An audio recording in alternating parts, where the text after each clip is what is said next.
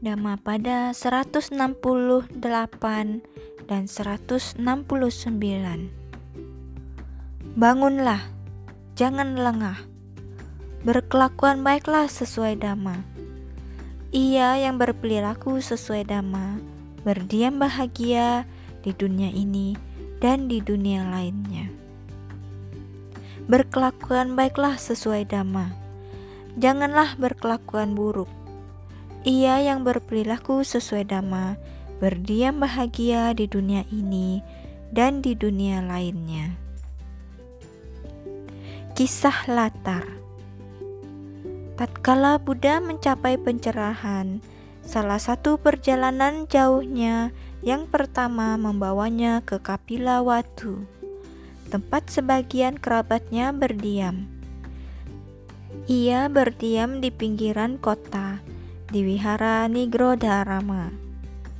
Ayahandanya Raja Sudodana berpikiran bahwa putranya hendak datang ke istana untuk makan.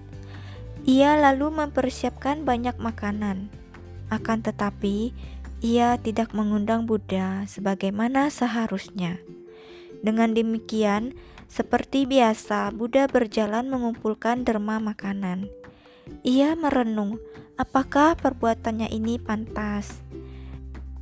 Ia kemudian menyadari bahwa semua Buddha pada masa lampau juga berjalan mengumpulkan derma makanan di kota kelahiran mereka.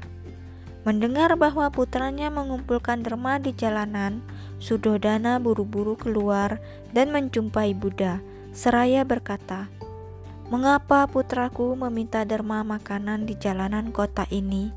Kota tempat ia dahulu pernah menempuh perjalanan dengan tandu keemasan. Sungguh aku merasa malu. Buddha menjelaskan bahwa ia hanya mengikuti kebiasaan lama dari semua Buddha pada masa silam dan tidak bermaksud untuk mempermalukan ayahandanya. Ia juga melantunkan ayat 168 dan 169. Raja akhirnya menerima penjelasannya dan tidak lagi merasa tersinggung.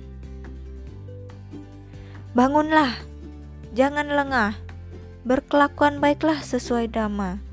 Ia yang berperilaku sesuai dhamma, berdiam bahagia di dunia ini dan di dunia lainnya.